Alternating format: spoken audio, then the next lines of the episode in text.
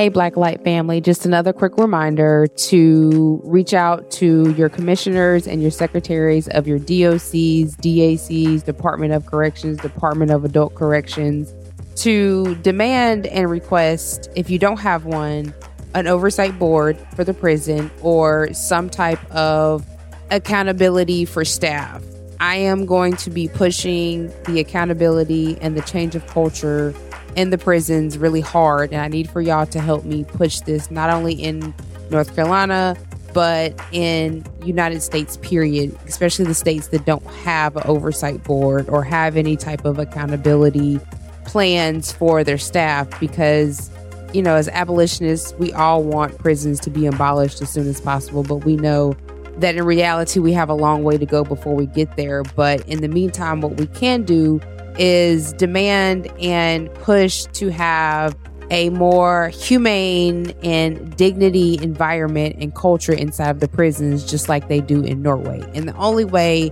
to get those things is to demand those things and bring to the table to your commissioner and your secretary that you want to work with them as community activists and advocates and community members and formerly incarcerated and people that are incarcerated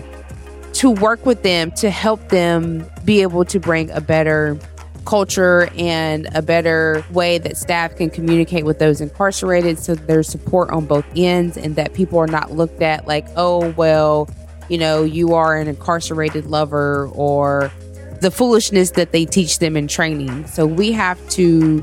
reimagine what a compassionate, empathetic environment in prison can look like. And it's possible because it's been done in Norway, and there's no reason why America can't follow suit.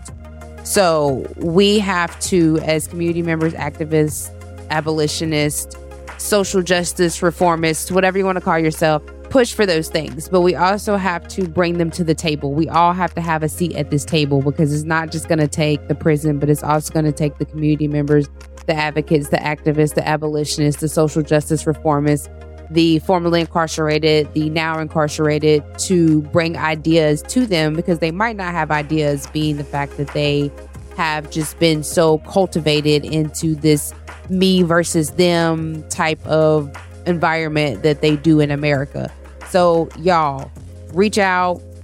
reach out to your secretary, your commissioner, and ask them how you can come to the table and how you can have a meeting and really sit down and discuss meaningful initiative policies that can make a better environment for not only the incarcerated but the staff because the staff suffers as well. And so it's very important that we do this and we can do this together, y'all. So please, if you're in North Carolina, you know, you reach out to Todd Ishee, um, you reach out to Brandy Harris, you reach out to the chief secretaries, which are under Todd Ishee, any of the higher ups in DAC to see how we can all come to the table and make it better. And you can do that in your state as well. And we also can do it, you know, if you're from North Carolina, you can do the same thing in Georgia. And you can do the same thing in Florida. And you're from if you're from Florida and Georgia, you can come to North Carolina and do the same thing. All it takes is a call, an email, coming up to the state